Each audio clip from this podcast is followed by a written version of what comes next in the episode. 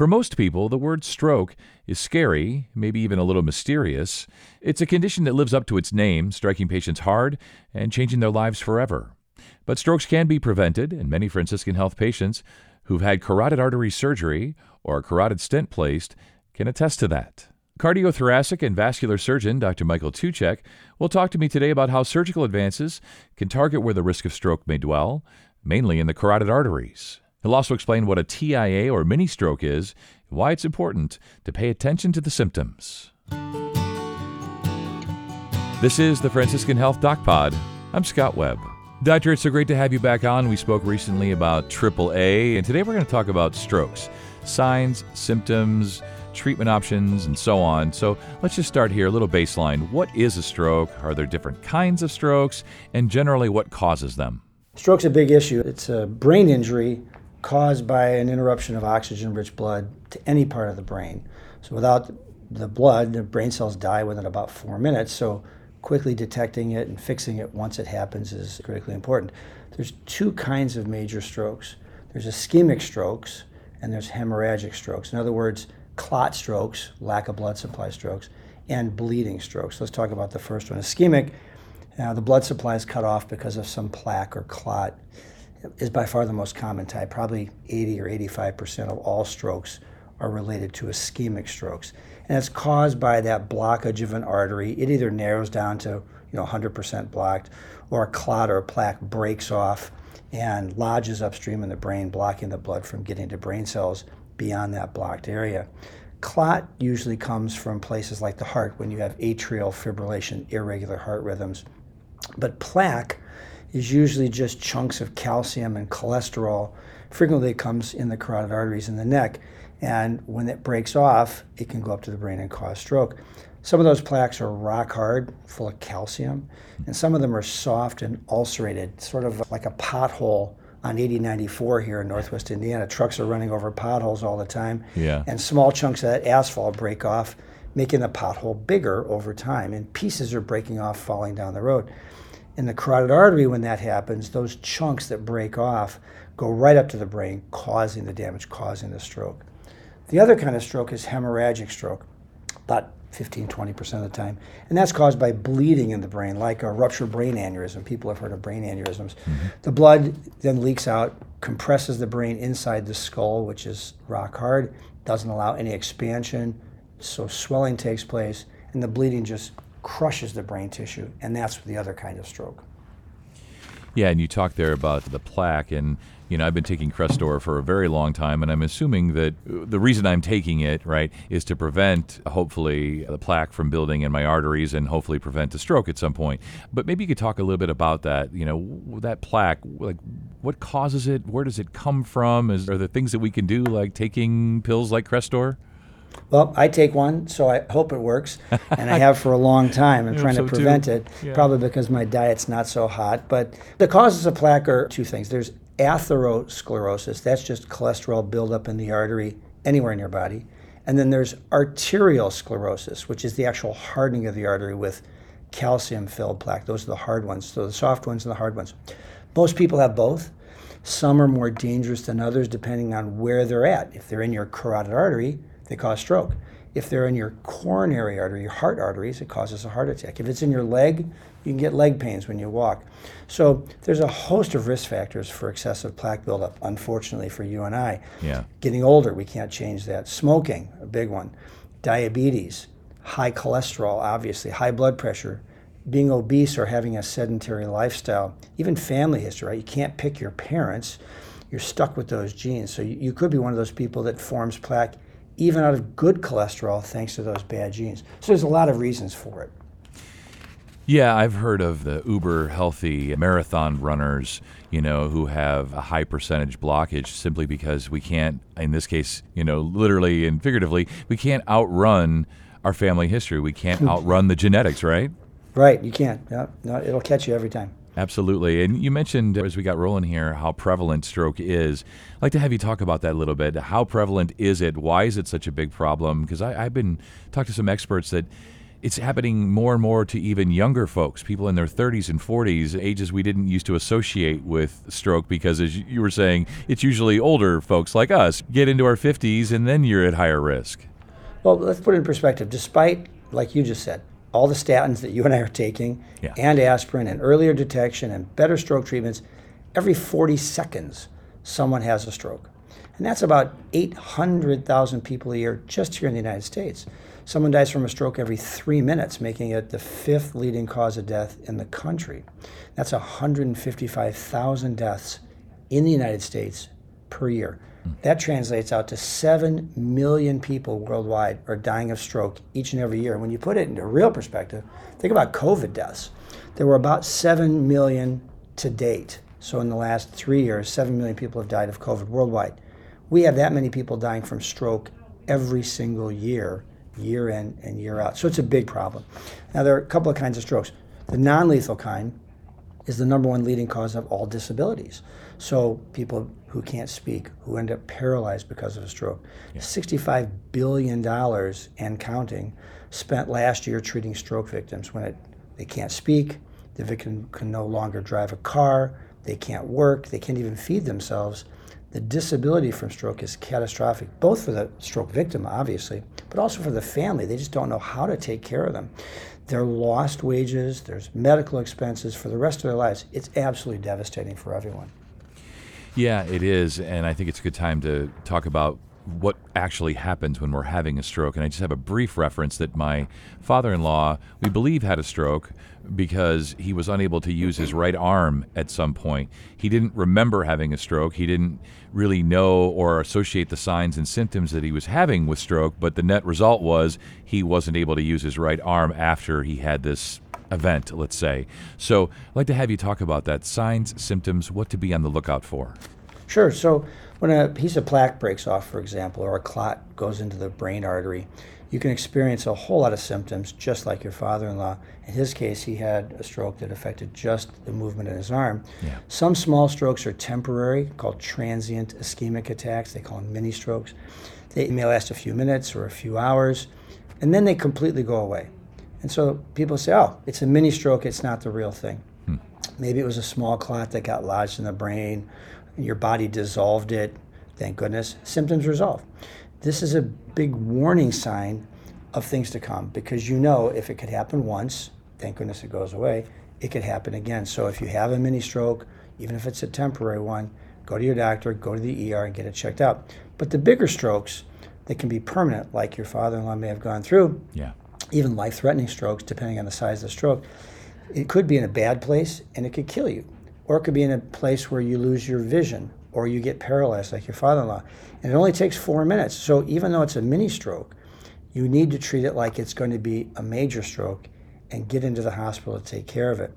That's why there's a mnemonic that everyone needs to follow to help people identify is someone having a stroke. It's called B FAST, B E F A S T. Yep. The B stands for balance. You're walking like you're drunk, and yet you're totally sober. Why am I drifting off to one side? The E stands for eyes. You have temporary blindness or blurred vision in one eye, usually not both, one eye. F for facial weakness. You get a droopy eyelid or droopy tongue, or you have a crooked smile. So we always tell people smile, and we see that it's crooked. The A stands for arm weakness. It could be leg weakness on one side usually. You can have speech problems. The S is for speech problems. It's slurred. They can't find words, and they were talking normally 10 minutes ago. And T, it's time to call 911. Remember, you've got that four minutes. So if you have any of those, just call 911. Don't drive yourself. Get to the emergency room and get checked out. Yeah, that's great advice for all of us, for loved ones, because I was going to ask you, what do we do if it's us or someone else? But yeah, best advice call 911. Put your life, your brain in this case, because time is brain, you know, put your brain in the hands of experts who can call ahead for you, make sure that the right folks are waiting for you when you get to the ED and all of that. And it makes me wonder, Doc, you mentioned mini strokes or the TIAs. Is that really like a warning? Like if you have a quote unquote mini stroke, are you going to have a major stroke most likely at some point? Well, as you said, TIAs are transient ischemic attacks, and it could be the clot kind, it could be the plaque kind. Hemorrhagic strokes tend to be, the bleeding ones tend to be more permanent. But those mini ones, they're temporary, they block off the blood supply, and hopefully it opens up again. So they're warning signs, but you don't know if the stroke symptoms are going to wear off or not. Hmm. So you need to jump on these just like a permanent stroke, the non transient strokes. Call 911, get to the hospital. Don't wait hoping the symptoms are going to go away. And even if they do go away in just a few minutes, get to the hospital anyway because right. you can't ignore it. A lot of people do. They say, oh, right. it went away, it and passed. they go back to bed. Yeah. It passed. And that's not smart because, again, somebody's knocking at your door and it's not a pleasant invite. So remember that pothole. You know, if you really have a small pebble that breaks off, it causes that TIA, that mini stroke. It was really small, but the next pebble that breaks off could be a really big one. So if you have a TIA, it could be a sign of bigger stroke. So just get to the hospital so that the big pothole doesn't become even bigger at the expense of your brain cells. Yeah, that reference you made earlier to 8094. I live in the same rough area that you do, and so I'm familiar with that. And you know, sometimes there are little fender benders, but usually on 8094, it's a big one. It's and, a big one. Yeah. yeah, and it's a big mess. And so if we can avoid that, the better. So in the case of the driving, you listen to the traffic and you try to avoid that. In the case of this, when we're talking about you know blockages and strokes and so on, it seems like the best plan of action would be to try to you know not get there, not find ourselves having a mini stroke or TIA or the big one, if you will. So what can we do to prevent strokes? Knowing our family history, I'm sure, is one of them. But what else can we do before they do the damage? Well, you've, you've got to be able to you know, detect them. So the best way to prevent them is to modify your risk factors. This, the obvious things, right? Stop smoking, control your sugars, your cholesterol, and whatnot. Take statins like you and I are doing.